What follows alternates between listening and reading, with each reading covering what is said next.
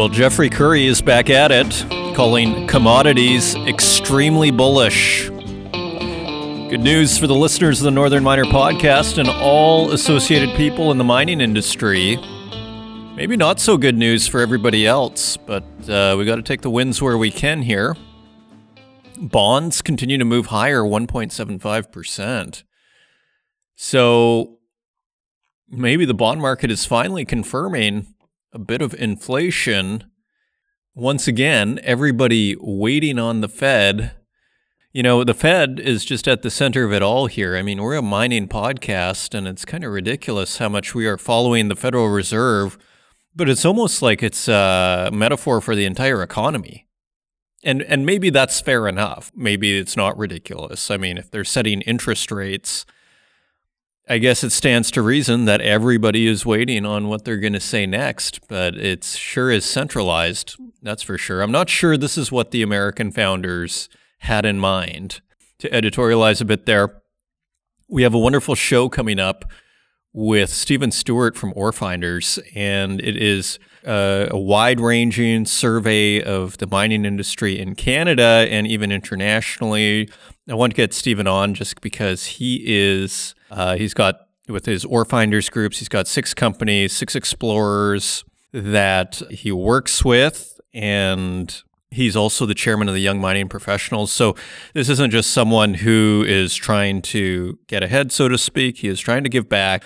And so I thought, you know, this is a great person to have on. And it was a very, very interesting conversation. It went over about 15 minutes. So normally I do a 20, 25 minute discussion. This is hovering on 40. So there's a lot to sink your teeth into here. Other than that, we are waiting on the next Global Mining Symposium, which is happening on February 23rd and 24th. Registration is now open. Just go to events.northernminer.com. The year is kicking off, thankfully, without too much of a bang. I mean, I remember in 2020 it sure started off with a bang, uh, and that's kind of a relief. I mean, it's more just, uh, frankly, everybody seems kind of waiting on the Fed to see which direction uh, and where to position themselves here.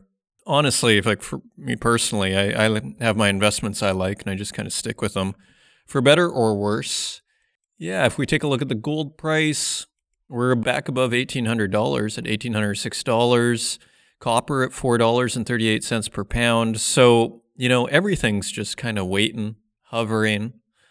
And the uh, US stock market kind of had a bit of a hit yesterday, uh, but nothing, frankly, all that special. I mean, down 0.14%. NASDAQ made a comeback. I think it looked a little uglier earlier in the day, but it kind of came back on track. You know, we have the same old geopolitical worries as ever with Russia and China. So, you know, it reminds me of that time, maybe six months to a year ago, where I felt like, I think it was in September, where it felt like the market was waiting for a catalyst. And it kind of feels that way once again. It's like a, a news cycle in search of a story. But, you know, interesting stuff from Jeffrey Currie. So we're going to get into that right away. If you want to find us online, you can find us at northernminer.com. You can find us on Twitter at Northern Miner and on Instagram at The Northern Miner and on Facebook, LinkedIn, and YouTube where we also host these podcasts and wherever podcasts are available, including Apple Podcasts, Spotify, Stitcher, and SoundCloud. And now let's turn to our CEO spotlight with QuestEx Gold and Copper Exploration CEO Joseph Mullin. Joining me today, I'm very happy to welcome Joseph Mullin, CEO of QuestEx Gold and Copper Exploration based in Canada. And Joseph, welcome to the program. Thank you very much. Thanks for having me, Adrian. It's a pleasure to have you, and it's always great to hear from our local miners. So tell me, so you have properties in the Golden Triangle. Tell us, what are you up to at QuestEx Gold and Copper Exploration? We have a very large property package for a company of our size. We have over 130,000 hectares of mineral tenure claims in northern BC. As you said, most of those are in the area that's known as the Golden Triangle. Among those properties, we have two clusters of properties. One is to the north, where we have the Castle property, which is adjoining uh, Newmont, and we have the North Rock Coyote property adjoining Newcrest. And then to the south, we have our KSP property and our Kingpin property. And the KSP property was the focus of our drill program this past season. It's where we are aiming to put out a maiden resource estimate this spring. Um, we're aiming to put that out in, in April. And it's also where we're planning to do uh, additional exploration later this summer as well. So the KSP property is really the, the focus of our company and our, our exploration program right now. Okay, excellent. So let's take a, a, deeper look then at KSP. So is this also a gold and copper project? It is. So it's a very large property. It's about over 30,000 hectares. On that property, our focus this past season was the, the Inel showing, where we did drilling to advance a, a resource. Uh, in the case of uh, our exploration program this coming season, we'll be focused on uh, probably Sericite Ridge and Black Bluffs. And those are two copper gold porphyry targets, as opposed to the Inel, which is more of a high grade vein system target. So it is both copper and gold. And what's yes. the ratio on that? In a sense, like in your mind, is it kind of more of a copper play or more more of a gold play, or just simply both? Um, definitely, uh, in the case of Inel, it's more of a gold play, and that has really been our, our focus last season. It's far too early to say what the what the porphyries would, would look like if we did indeed uh, have success in, in finding something there. So it's it's still early days on that. So for now, really the focus is is the gold, um, and it's it's more of a gold focus. Okay, excellent. So this is in the Golden Triangle, which is you know, as long as I've worked at the Northern Miner, it has been one of the major sort of districts, we might say, in Canada. How did you end up there, and, and how do you find working there? Like, uh, I guess there's a lot of people around you. Uh, tell us a bit about just the Golden Triangle. Yeah, so there's there's been a, a lot of activity there in the past several years. You had a whole period in the 1980s where you had a, a bunch of exciting discoveries like the Snip mine, the Eskay Creek mine. Um, those were typically you know, high grade gold mines that were put into production. What then happened is about 20 years ago, you started to see the province of BC put a number of important infrastructure projects into into place, like a, a highway, additional roads, power lines. Um, you also have some hydroelectric facilities that were built. So that made things like you know, open pit mines more uh, well feasible in a way that they hadn't been before. So you saw this kind of new push in terms of you know, larger infrastructure related to to open pit mines. So right now in uh, in the Golden Triangle, you have two mines that are in production. You have the Red Chris mine that is uh, 70% owned by Newcrest, which is near the village of Iskut. And then to the south, you have the Pretium Brucejack mine, which Newcrest just announced that it was um, acquiring in November. So those are two very large mines that are in production. Then you have some uh, past producing mines that are going back into production. Skeena's Eskay Creek is you know, the best example of, of that. You also have the Snip Gold Project, which is both jointly controlled by, by Hochschild and Skeena. Newmont has also made important investments in the region with their purchase of 50% of Galore Creek and their purchase of GT Gold's uh, Tatogga property. So you have a lot of activity and a lot of new investment on the part of majors just in the last four years. I tell you, it's one of like Canada in general is seeing a lot of activity. We see all these Australian companies coming into Canada. I've noticed just recently. So KSP is your main project, it sounds like, for right now, or at least your focus. So what's your roadmap at KSP then? Well, we're uh, we've been working over the summer and even uh, before in the spring on uh, our maiden resource estimate for, for the Inel showing at KSP. The drilling that we did this past summer at KSP was focused on Inel. All of the drilling was, was on Inel. We also did additional IP work on other targets on the KSP property besides Inel. Um, so that IP work was focused mainly on Sericite Ridge. We also did an IP line at, at uh, Black Bluff. So in terms of our thoughts in terms of a drill campaign this coming summer, uh, we would uh, test the copper gold porphyry targets at uh, at Sericite Ridge and, and maybe even Black Bluff as well. But in terms of you know in terms of the roadmap, the next step in that roadmap is the resource estimate at Inel, and then you know building upon that towards um, you know towards the next step. Okay, very exciting. And before you go, tell us about your other projects. Are there some that are also in the Golden Triangle? Yeah, so the, the properties to the north of KSP that we have, we have properties around the Red Chris mine. We have the North Rock Coyote property, which is directly north of, of Red Chris. We also have the Castle property, which is to the west of Newmont's recently acquired Tatogga property. Um, we think those properties could be of strategic value to one or more of our neighbors, and um, we think there's uh, there's value in that land package as well. There's exploration potential, also the potential for infrastructure and um, uh, and you know other uh, other uses as well. Okay, excellent. And in closing, what message do you have for potential investors? Uh, what's your sort of elevator pitch on this project? You know, I think that um, there's a lot of excitement around our putting out a resource at, at Inel. I'm very excited about continued exploration potential on, on KSP. We also have a very attractive land package, and we have probably the third largest land package in the Golden Triangle after Seabridge and, and Pretium. So, with a $30 million market cap right now, um, we're very, very attractively priced relative to uh, the size of our land package and its strategic uh, location. Okay, excellent. Well, I'd like to thank you, Joseph Mullin, CEO of QuestEx Gold and Copper Exploration, for joining us today. And if people want to find you online, I guess they can go to questex.ca.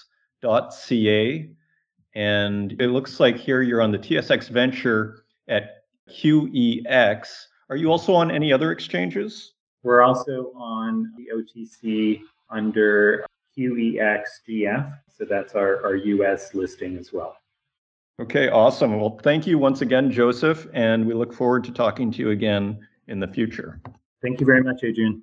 And thank you to QuestEx Gold and Copper Exploration for sponsoring this week's podcast. And turning to the website, let's take a look at this Jeffrey Currie Goldman Sachs supercycle story. This is Bloomberg News via mining.com. Goldman bullish on commodities, seen years long supercycle. So Jeffrey Currie said this about a year ago, called for a supercycle. So he is holding strong to the call. And it says here Goldman Sachs Group is, quote, extremely bullish on commodities amid a super cycle that has the potential to last for a decade, according to Jeff Currie, the bank's global head of commodities research.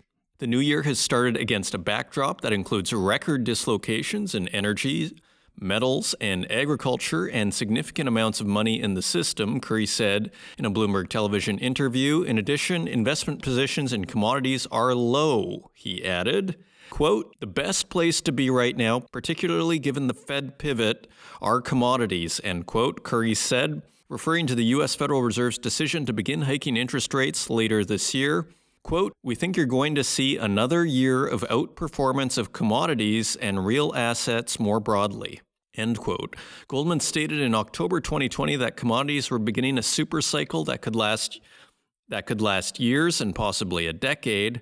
The oil market in particular could tighten even with OPEC Plus alliance incrementally adding supplies to the market as the pandemic continues to threaten demand and investment. The only two countries in the world that can produce more oil today than they could in January 2020 are Saudi Arabia and the United Arab Emirates, Currie said. Quote, every other country in the world struggles, end quote, to hit its pre pandemic levels. Goldman Sachs' target price for Brent crude in the first quarter is $85 a barrel. But that was under the assumption that Iranian production would return later in the year, which is looking increasingly unlikely, he added. The global benchmark is currently trading at around $81 a barrel. Quote, this market has the potential to get very tight over the course of the next three to six months. That is what I'm hearing. Oil is about to get tight, and we look at the latest numbers, and yes, it's at $79.33, up a percent and a half yesterday. And turning to Kazakhstan, which is one of the big suppliers of the uranium market. And we have a story here by Henry Lazenby that says Kazakh uranium industry unaffected by unrest. So it sounds like all the turmoil that's going on in Kazakhstan is not affecting uranium production. It has uh, affected uh, Bitcoin mining, interestingly, when they turned off the internet, but uranium still remains unaffected.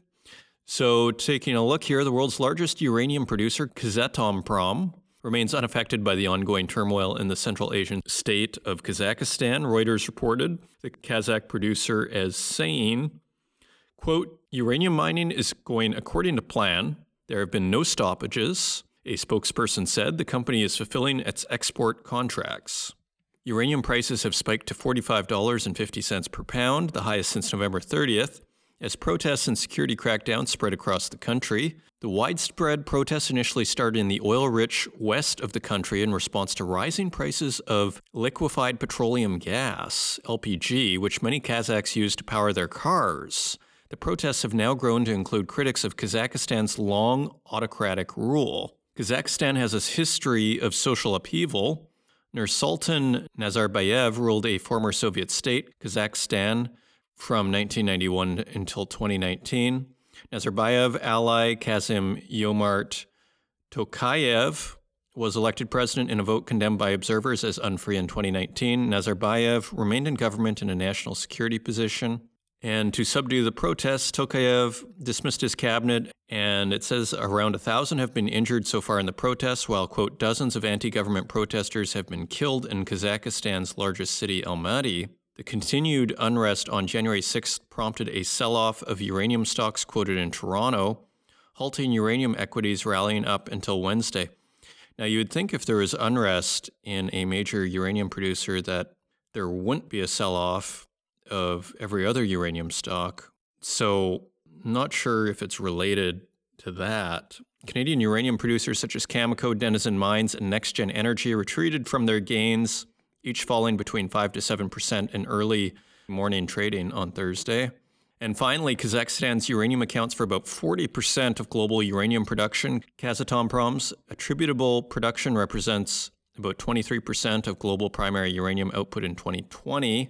And we have a quote from CRU Group's EMEA consultant Tokhtar Turbe, who said that there might be some logistical hurdles with delivering products to the borders since significant routes pass through the Almaty region where all the significant clashes are ongoing, and that it could cause some, quote, logical discomfort rather than anything else. And we have another quote More than half of Kazakh's uranium exports goes to China. It is just likely to create minor discomfort rather than anything else end quote. And he continues In the last decade, China has accumulated vast uranium inventories that can cover 11 to 12 years of uranium demand needs.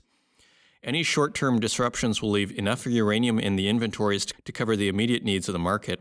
So, I wonder if the West is stockpiling 11 to 12 years of uranium needs. That is quite something you know, and, and if they're not, if the West isn't, I, I wonder, say, what the U.S. is stockpiling. If it's not 11 to 12 years, is it six months? Is it a year? Is it two weeks? Interesting question. And we have a few M&As here. Corvus agrees to a $370 million takeover by Anglo Gold Ashanti.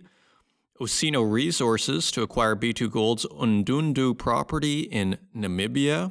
And Hexagon AB expands Mine Solutions portfolio with Minnovare acquisition. So it's almost like people are starting to position themselves for what Jeffrey Currie is talking about, which is higher commodity prices. And maybe people don't want to wait for things to get out of hand before making their move. If we were to step back and look at what might be going on strategically here. Also in Brazil, this is an interesting story. Vale has halted its rail operations and production in Brazil after heavy rainfall. This is by Northern Miner staff, and it's possible this move is to temporarily suspend operations. It says here, is likely influenced by concerns about the safety of its various facilities in Minas Gerais, in the aftermath of the deadly tailings dam collapse at its Córrego do Feijão iron ore mine located near the city of Brumadinho. The dam's collapse on January 25, 2019 was the deadliest in Brazilian mining history, releasing some 12 million cubic meters of tailings and killing at least 259 people. So, Vale playing it safe, wisely, in Brazil on the heavy rainfall. And finally, Peru is reporting a 60% increase in mining tax revenues by Valentina Ruiz Leotaud. And according to the Peruvian Ministry of Energy and Mines, or MINEM, the growth in royalties was due to higher metal prices and increased production, which boosted companies' profits and subsequently their royalty payments. And it also says that 22% of the mining tax revenues were destined to the northern Ancash region where Peru's largest copper mine, the Antamina copper zinc mine, is located. Arequipa, in the southwestern part of the country, was next, having received 21.8% of the funds, while Tacna occupied the third spot, garnering 9.5% of the funds. You know, they just got the new government there in Chile. Didn't say here if taxes had gone up in the last year. So that's kind of an interesting question because if taxes hadn't gone up, maybe the governments just might not want to touch anything. But if they had gone up, well, maybe they do want to touch stuff. Anyways, those are your news stories. Now let's take a look at metal prices.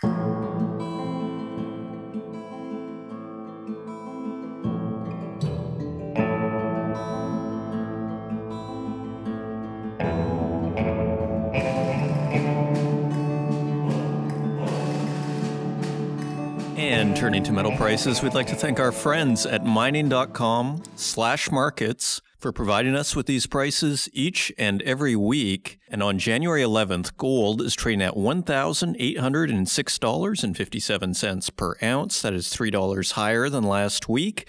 Silver is trading at $22.58 per ounce. That is 24 cents lower than last week. Platinum is trading at $951.48 per ounce. That is $14 lower. And palladium is trading at $1,926.05 per ounce.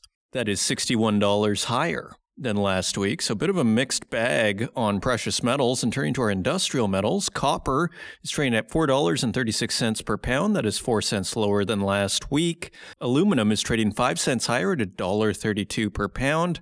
Lead is unchanged at $1.06 per pound. Nickel is down 9 cents at $9.40 per pound. And tin is higher at $18.44 per pound. That is 46 cents higher and it appears to be an all time high in the last two years since we started recording these prices. So, tin off to the races. The previous highest number was $18.27 about two and a half months ago. Turning to cobalt, it is down at penny at $31.72 per pound, and zinc is down 2 cents at $1.63 per pound. So, zooming out, Again, a mixed bag on precious metals, but gold above $1,800 again. So it's hanging in there. I would say industrial metals continue to consolidate at ever higher prices. Like it's, it's a bit of a creep higher in the uh, industrial metals. You know, nickel at $9.40. I mean, it's consolidating at its recent highs. So it seems that metal prices that Jeffrey Currie to keep with the top of the with our theme of the show here, it seems like he is what he is saying is being borne out, at least if we look at this week's prices. And those are your metal prices. And coming up, my start of year interview with Stephen Stewart, who is a prominent member of the mining community in Canada.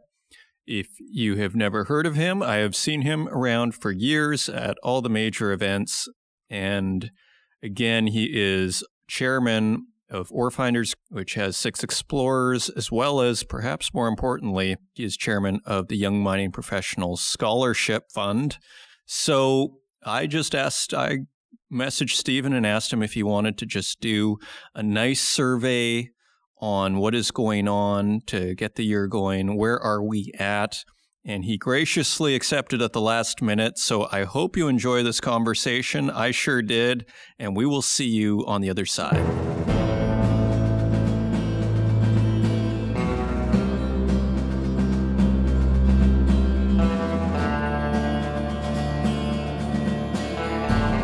Joining me today, I'm very happy to welcome Stephen Stewart chairman of the OR Group and chairman of YMP or Young Mining Professionals. And Stephen, it's great to have you here at the start of the year. Welcome to the program. Thank you, Adrian. Pleasure. Happy New Year to you and uh, the listeners. Um, 2022, here we are. Interesting times. I think it's going to be a great year despite obvious appearances so far. What do you think? I'm yeah. I'd say I'm. Uh, I was going to say quietly optimistic, but I'm just optimistic. I'm I'm out loud optimistic on the uh, year ahead. I think COVID is about to be behind us. At least you know. I I think things are about to get a lot better. And even if we get crazy variants, I think we're just about to move on as a culture. I mean, historically, pandemics last about two years, and we're at two years. So, you know, whether it's Black Death in 1349 to 51 or whatever, and Spanish flu, and you go on and on through, it's about two years. So I think we're there, and that's sort of my benchmark. So I'm kind of optimistic that things are going to get a little bit more normal, which I think will be lead to a funner uh, situation.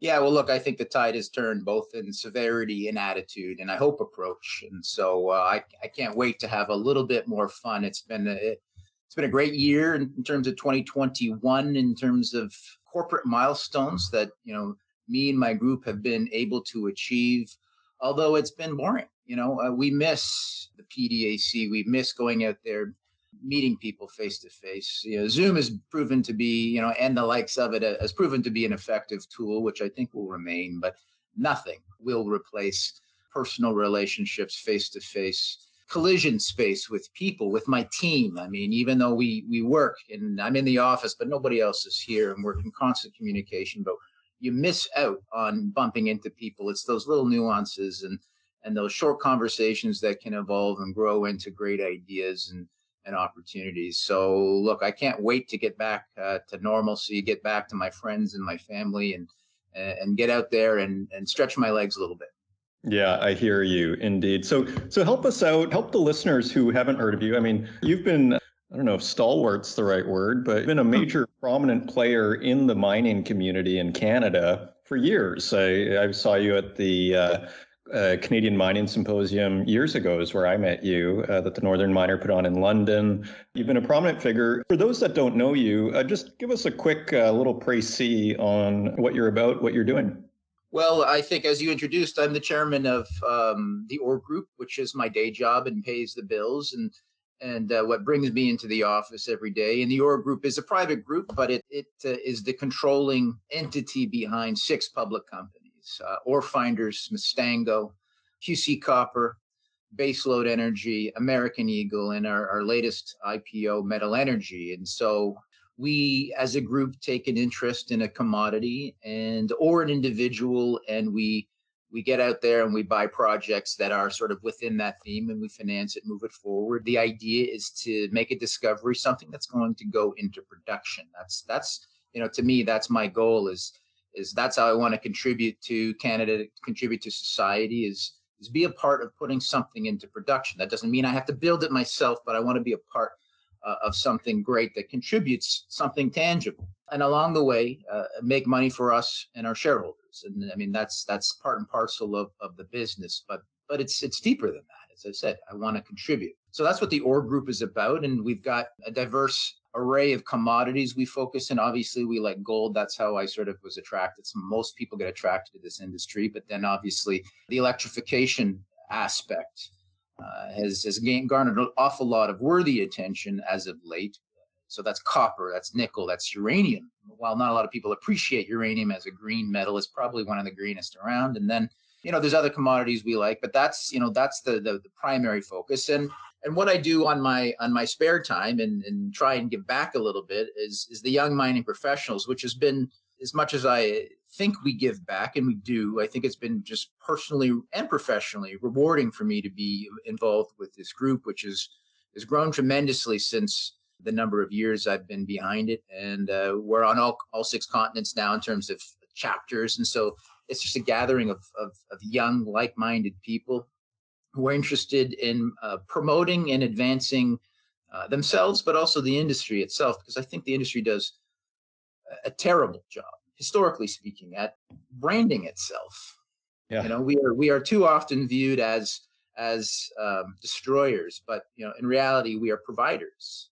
We are facilitators of our lifestyle. We're facilitators of this this transition towards uh, you know a green energy revolution, which in my mind has the opportunity to be bigger than the industrial revolution, you know, of, of the mid 19th century. Here we have the chance to go from uh, you know, in, internal combustion engines, called fossil fuels, towards electrification, and it's so much bigger than Tesla and and the cars. It's the electrification of everything, which is a, a, really a better mousetrap. Uh, there's no question about that. It's just a question of the economics, and and the economics of that transition is getting closer in a free market society, and it's getting a lot closer given uh, the governments are really getting behind uh, mandating, whether it's the, the price of carbon or various other incentives for this type of cleaner, greener, more efficient energy production, transportation, and utilization coming to reality. So that is a huge opportunity and something that the OR group is trying to take uh, advantage of from a commercial perspective, but also YMP. I think YMP has that ability to be part of the grassroots movement to rebrand the industry, attract young people, because in the past, the industry, because of this false narrative, has repelled young. So part of our mandate is to is to effectively rebrand it and and and say, hey, look, we are the good guys. Without us, you're as the, the famous saying goes, you're without a miner, you're you're cold and in the dark. But it's it's greater than that. You know, you can be a part of of changing the economy, changing the, the fossil fuel dynamic, and being a part of of something really interesting globally. But you know, really, obviously, being a Canadian, being based here, it's such a core and integral part of our history, our economy. I, I don't think it gets its due from all the way top, from the feds down to the municipal level. It's just we're just sort of overlooked, maybe because we've been there for so long. It's no longer sexy. It's just sort of it's almost like breathing. It's just there. But without it, boy, you'll you'll take note real quick. You sure will. And there's so much to unpack there. Let's go with YMP first, just before we move on from YMP, Young Mining Professionals. So, just tell us the latest news on that. Like, I, I thought I saw a tweet that came out recently, maybe that they're looking for nominations. Like, where are we in YMP's calendar right now? Yeah. So, okay. So let's let's uh, before I get into that, and that's certainly relevant. I'll, I'll note the the most important part to YMP, from my perspective, is what we just completed recently, which was about $130,000 that we gave away in 2021 to scholarships. So, so that part was done, and I think you guys, I know you guys published a piece on the winners, so that's great. The Northern Miner uh, is is a part of that scholarship program and has been supportive of the group uh, since day one. So that, to me, that's the most important thing. We we raise money from our corporate sponsors, really blue chip uh, sponsors. Uh, you know, everybody from Agnico, etc., you know, uh, uh, have been supporting us, and and so that money goes directly to students, 100%. So every penny that we receive goes to students. You know, we cover all the administration fees out of pocket. So that's that's something we're very proud of. And then you noted every year we have the YMP Awards, which is is designed to recognize young people, a young female and a young male, uh, through the Peter Munk and the Ira Thomas Awards, respectively. Uh, they're given out at the PDAC. Hopefully, the PDAC happens this year, but I still think we're doing everything remotely nonetheless. And uh, yeah, so nominations are open. So if there's anybody 40 or under that knocked it out of the park this year, please go to youngminingprofessionals.com. There's a nomination forms there, and uh, it's very easy process. Uh, it's open globally, so anyone from Africa to South America to Australia to Canada please apply. We've always had, I think we've always had Canadian winners. We're really looking for international winners, especially since we've got a, a really strong and growing presence in Australia, South America, and Europe now. So it's uh, it's exciting. I think nominations close up in the next week or two. So get get out there and uh, let us know who you think deserves to win. Okay, so people can visit the website and and fill that out if they know someone, if they want to nominate someone.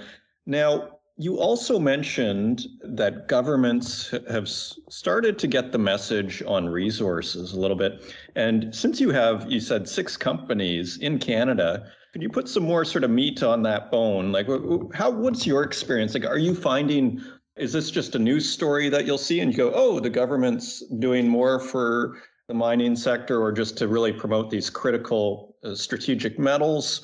Or are you seeing kind of like real changes in your business where, oh, okay, this just got a little easier to do? Uh, uh, I'm getting real benefits that I can are concrete. Well, I think you know. First comment I'd have is that the the word government uh, has a lot of uh, meaning in it. It's there's there's just no one government that whose decree can actually make the difference. So you got the feds, obviously, you got the provincials, you got the municipal, and then you've got you know the call it the new governments, the the indigenous and the First Nations, which are you know effectively governments for um, resource uh, projects. Now you can get your governmental permits, but that doesn't mean you have uh, call it permission.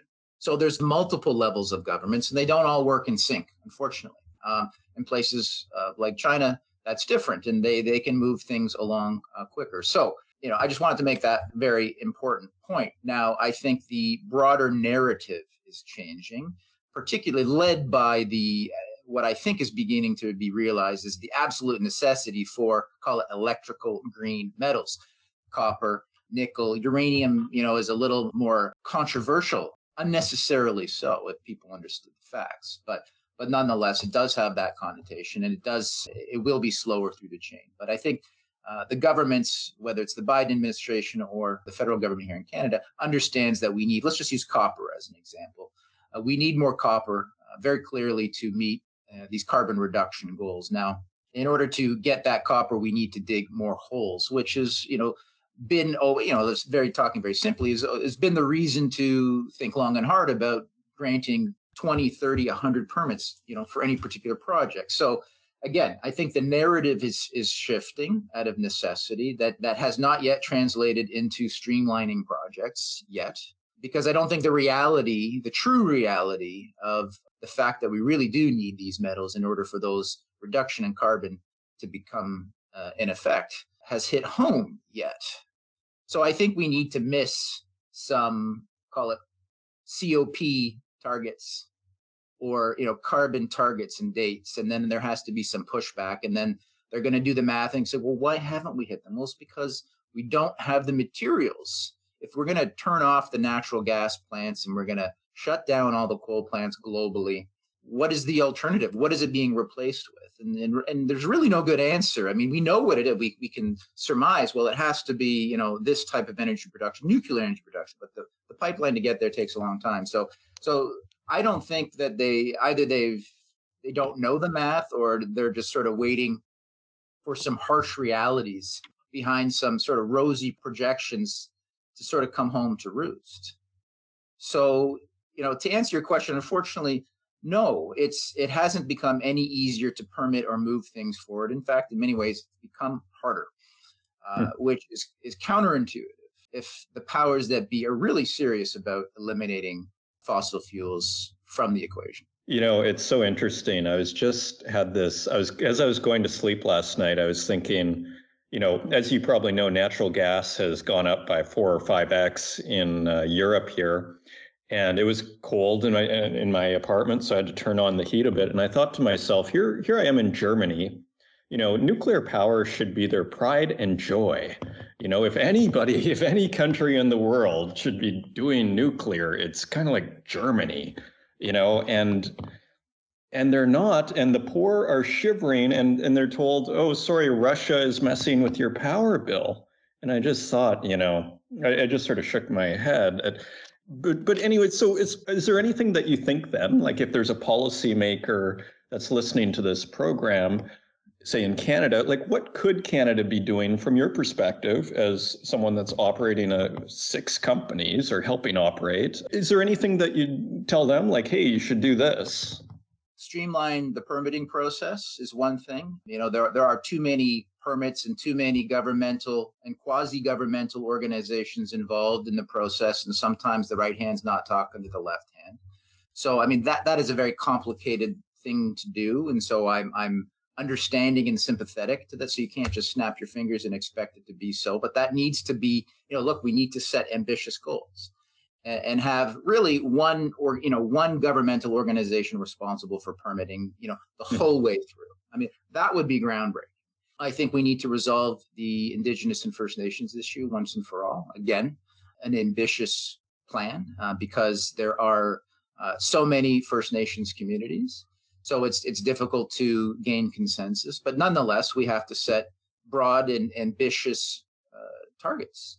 You know, we need to swing for the fences in terms of a perfect world, and maybe we don't get there, but I think there's a, there's certainly an improvement. So, you know, again, we need to understand that the First Nations are a part of the equation, and, and that they deserve a, a piece of the pie. I think they they they do but we definitely need to get everybody on the same page in terms of moving things forward. I, I, I will always reference here in Ontario, we've got the Ring of Fire, which has been in the news lately, of course, with Noront being uh, bought out or uh, soon to be bought out by an Australian group, uh, Andrew Forrest and his Wyloo. I mean, that's been a highly publicized discovery. I think it was made probably 20 years ago through much fanfare. Uh, it's got a huge opportunity up there. And it's not just about any one deposit, that nickel deposit. Really, it's, it's a nice nickel deposit. But to me, the excitement is about opening up the north relative to Quebec. If you look, Quebec has opened up the north. It did so uh, through many different ways, but primarily so in the hydroelectrical power uh, system, uh, the dam system they built in the 70s, just opened up the north. Whereas Ontario, you go sort of north of Thunder Bay, there's no infrastructure. And so what does that mean? That means it's it's really expensive to explore and to extract uh, just the same. And so the discovery was made up there in the Ring of Fire, there was the hope they'd be able to use that as the leverage to sort of build the infrastructure.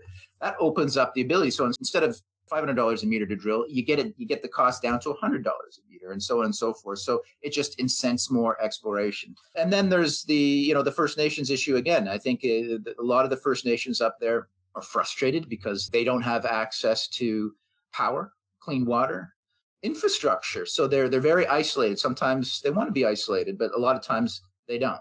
And so I think the the government, with the assistance of the mining industry, needs to be the the, the forerunner of building that infrastructure to connect these communities through internet. I mean, you know, all these sort of things that can help these communities grow and lower their costs of, of living. And that is a process. And, and I don't think it, I think it's impossible to pre- please everybody. So at some point, there's going to have to be a, uh, call it a coalition of the willing you know, and just drive this thing forward and build that road.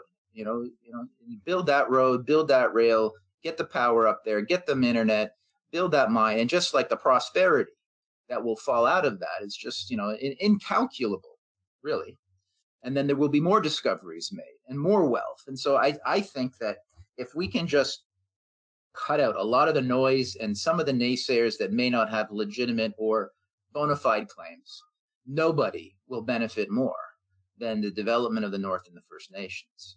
And, and, and some of that, this goes back again to the, the poor branding of, of, of the industry has done in itself, historically speaking, and it's getting better. That if, if there's a mine built up there, all of a sudden the ecosystem, you know, is broken. Well, that's totally not the case now. I mean, there's no way that you can build a mine without paying very close attention to environmental and ecological systems these days. It's not the you know the days of the you know Sudbury and and in the 20th century where it was just you know you dump the sludge on the side of the street that's that's not how things are done and so you know that message needs to be communicated uh, nonetheless look accidents happen whether no matter what industry you're in the so it, will never be perfect. It'll never be 100% clean.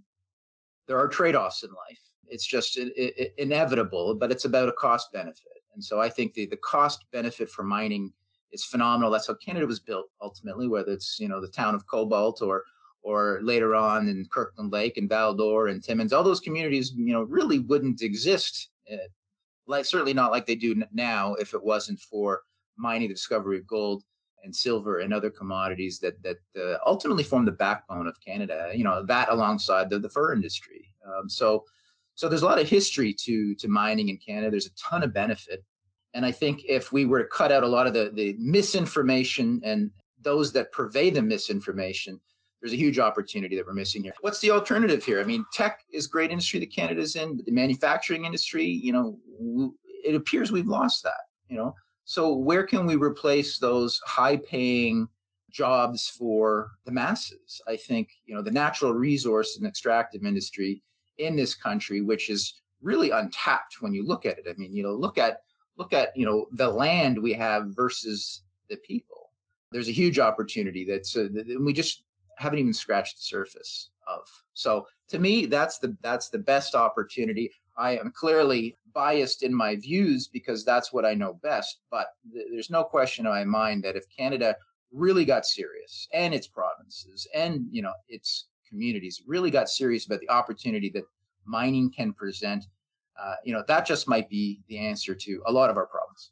I couldn't agree more. I think that's really well said. And in terms of the branding, I mean, this is something that's again been coming up for ever since I've been involved uh, 10 years ago in this industry when I started at the Northern Miner. And you know who I think has done a really good job that I think really the industry can look to is Cameco. And in a sense, the uranium industry in general, which has kind of rebranded itself as a environmental solution from the complete opposite perception that existed, say, in the 90s. When I remember I was grew up in Saskatchewan and Saskatoon, and they didn't want to build, you know, anything to do with nuclear. And so I think the mining industry would be, in, in, my opinion, I, I, think they should follow that template, which is if, if you want to help save the earth, so to speak, go into mining. Uh, you know, this sort of idea, get those green metals and this kind of rebranding. What do you think about that? I completely agree. I mean, you know, again, as I said before, we are not destroyers, we are providers and we're facilitators. And uh, I think, you know, to reference Cameco and uranium, I think you know that's a, a, shining example of misinformation and something being uh, wrongfully misunderstood. I mean uranium uh, people think um, you know indiana jones and raiders of the lost ark and people melting you know that sort of stuff. That is totally false.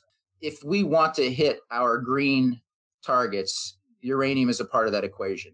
Uh, you know sophisticated people can do the math and there, there's no other equation in it uh, uranium is is going to be an important part of the energy solution going forward. And you're right, you referenced Germany before. It is mind baffling. Germany probably has the most counterintuitive policies around uranium. You think, you know, Germans high, highly logical, disciplined people, historically speaking, and and and engineers, and and they're cutting out coal, and they're they're doing all sorts of uh, very questionable uh, processes, which is is I, I think you know could really come back and bite them in the butt. But nonetheless, I digress. Uranium is misunderstood. It, you do not treat uranium itself lightheartedly, but if done correctly, it's completely safe. And if you look at the deaths, let's talk about the aggregate deaths from power generation. The, the, obviously, the biggest disaster. You're not even supposed to speak the name because it conjures up negative connotations. But uh, but but in the the Ukraine, Chernobyl, I mean, that was the the biggest disaster by a landslide. But but if you juxtapose that next to the effluent and the, the deaths that happen from coal or gas or any fossil fuel, it's just minuscule. I don't have the, the figures offhand, but it's it's literally minuscule. So people juxtapose what is really safe versus what are you you know what are you afraid of because of misinformation.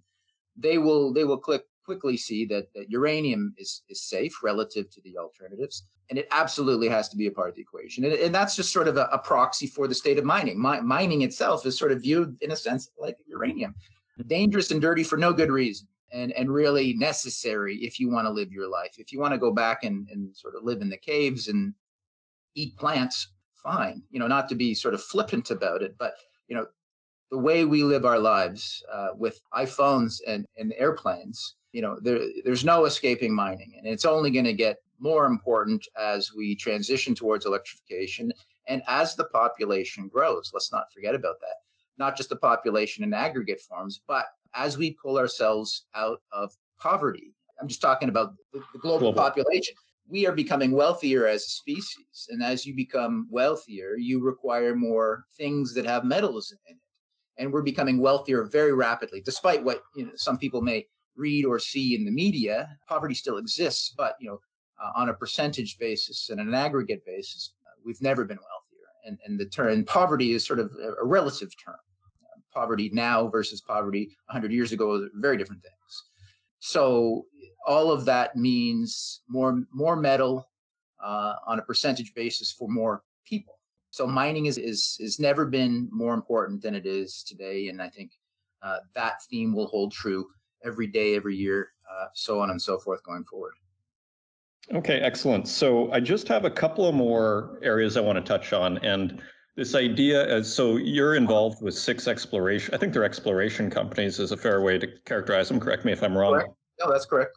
So, is there a protocol for ESG at that level, or is it still kind of being hashed out?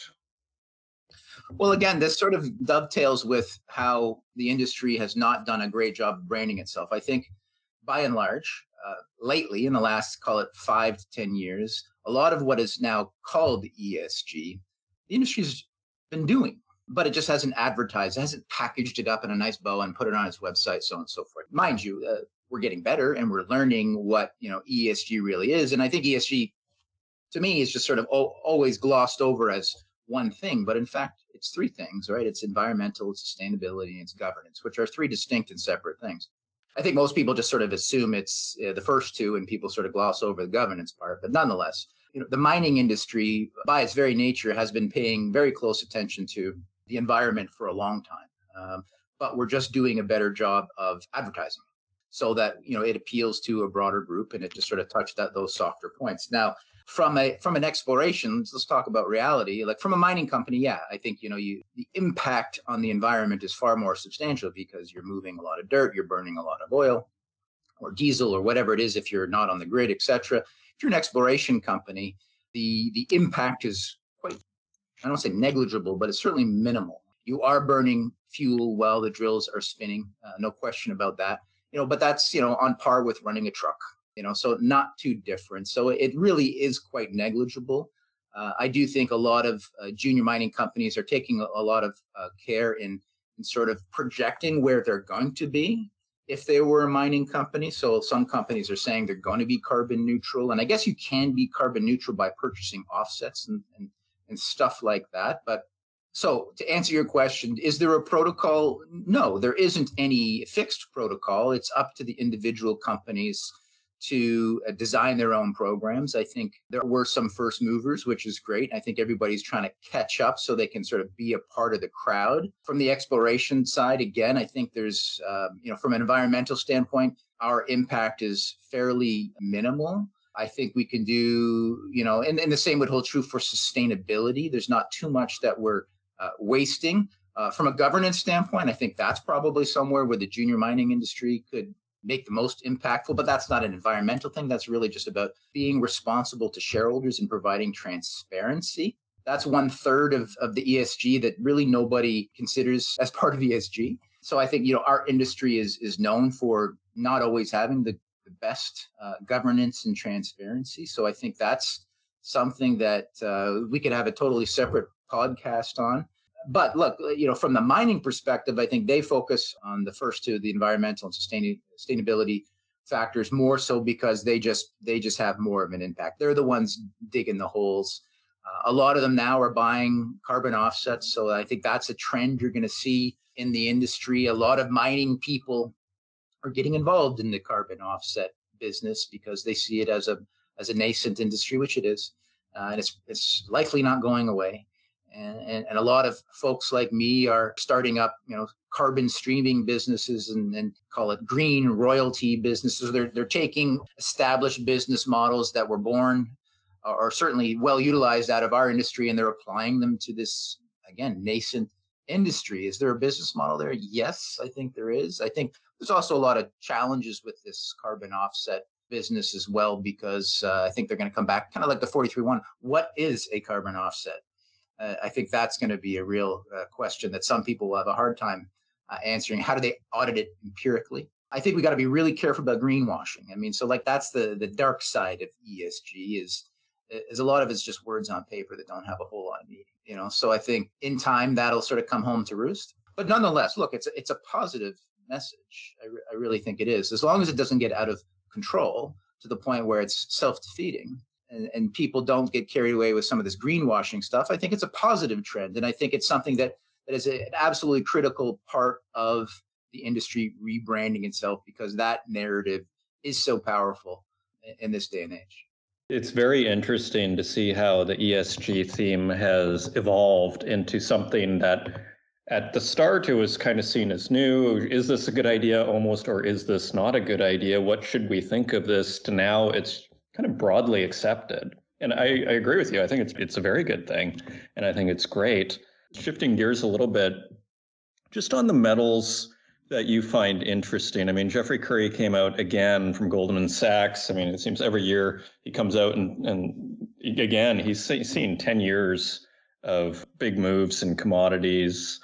Um, we have this electrification narrative that you touched on earlier.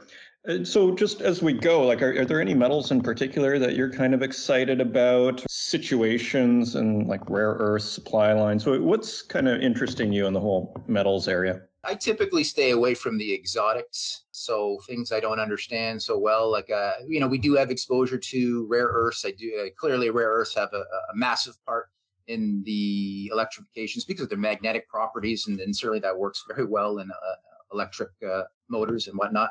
Uh, but I'm not heavily exposed to it, and we don't haven't built a company around it. Where I think the real uh, opportunity is in in the, in the major deep markets like copper, like nickel, and like uranium. If we're talking about the green aspect, I think that those are sort of the the, the holy trinity, if you will, of the, of the green uh, revolution. And you could probably slip lithium into that as well. Although I, I know less about lithium, but it's certainly certainly an important commodity or ingredient in the equation. And then you know gold. Uh, let's let's go back to gold. I think it's it's uh, it's been overlooked. Uh, mm. But, it, but it shouldn't be. It, it's it's really had a tough year from an equity standpoint. But I, I think look, there's a lot going on in the in the world, both socially, politically, and economically, that I just don't understand. And uh, I think it's just sort of you know in a bit of a bizarro world right now, and I think it could get uh, bizarro world 2x or maybe even 3x before we see some sort of return to what you know maybe what I consider to be normalcy and I don't think that gold, you know, necessarily is going to, you know, run through uh, the roof anytime soon because I think a couple things need to occur before really gold has a run, and I, think we need to uh, stop printing and giving away all this money. You know, call it this free money out of COVID. So in, until that stops and the consequences of said policy uh, are felt, um, I don't think gold is going to have a move until then. But when those consequences are felt and it's inevitable, Adrian, it's coming. I just don't know when. That's when gold is going to make its move. And I think it's going to be an aggressive move and it's to be a sustained move. So I, I think that gold is a really great place to be. Uh, and I'm talking about the physical commodity, but then it's equities. Let's talk about the mining companies that are exposed to this metal are are at all-time lows in terms of price to book, price to NAV, whatever you want to call it. They're cheap. And at $1,800 gold, they're printing free cash flow like crazy. The good ones are. So when you look at their, call it valuation, I'm talking about valuation in terms of how people used to value businesses, value investors relative to this growth when people, you know, growth business. And I, that's everything from tech to Bitcoin to uh, ETFs or EFTs, whatever those, you know, digital assets are called. You know, when you look at, at, at how those are being valued relative to a cash flowing company uh, that produces gold like a Barrick or, or a Newmont, uh, they are cheap. So if you want to uh, buy a couple of those, and don't take my investment advice, but you know, I, I, think that there's a there's a huge rebound opportunity in the precious metal equities, and then that will be followed by the juniors who are even cheaper, who have just been beaten down our companies exposed to gold are no exception you know so it's it's been a tough time in the gold equity space but i think it's a really if you can afford to be a little bit patient i think that's where the next move is coming. I always like to look where you know i mean look you have to be a contrarian. I'm just not smart enough to pick you know companies individually so you know you, you really have to sort of pick a theme and you have to sort of go against the grain not just for the sake of it but you know if lithium has had a, a major run don't chase lithium. You missed it you got to take a position. Well, what's next? What's hated? Okay, what's currently hated but is going to come back? My message is that's gold. You know, so I think like the the electrification or electric metal suite of, of metals have had a run and they'll continue to run. Okay, I think that you know that story is not over though. There'll be volatility, but gold is sort of uh, you know the Economist you know published something that you know they should timestamp saying you know gold is they didn't say gold is dead, but they basically say gold ain't what it used to be you know, I think it's it's stuff like that that I just sort of look. Say eh, maybe it's time to buy some more gold. I couldn't agree more. I think the most bullish thing that gold has going for it is how overlooked it is, as, as you're saying. Like that that excites me as an investor when I see stuff that is absolutely hated and cheap. As you're saying, don't chase the lithium stocks that have gone up 10x, but uh, see what's cheap. And you might do better. Again, not financial advice from here either. Great. Stephen Stewart Thank you for joining us on this kind of beginning of year, in spirit at least, podcast.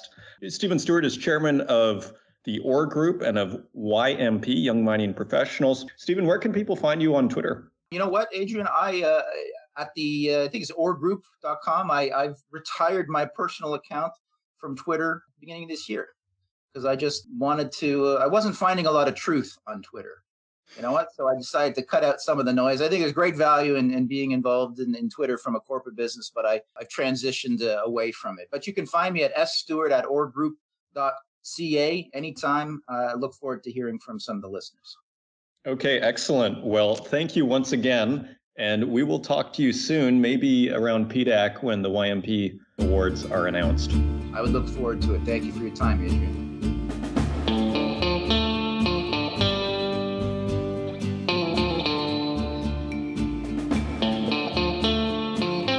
You have it, our a long discussion on what is happening in Canada with some good advice for policymakers there.